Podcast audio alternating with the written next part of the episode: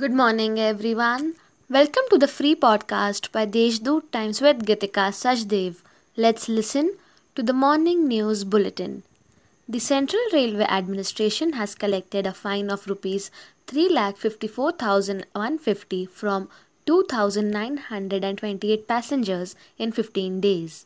CR is taking various measures to contain the spread of COVID-19 pandemic. One of the specific guidelines is to wear a face mask. Central Railways has already clarified that it will impose rupees 500 on persons for not wearing the face mask. A fully grown adult male hyena died in a road kill. The incident took place at Mahiravani Road near Anand Resort, Nasik Range on Monday night.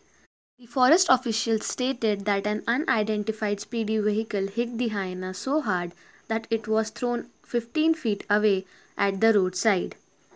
The hyena was cremated by the forest officials and a case has been registered against an unidentified vehicle. The Forest Department has planned to plant 11,16,128 saplings in the district. For this drive, the department will prepare a taluka wise plan. In particular, they will prioritize the green hill and roadside cultivation along with the group area.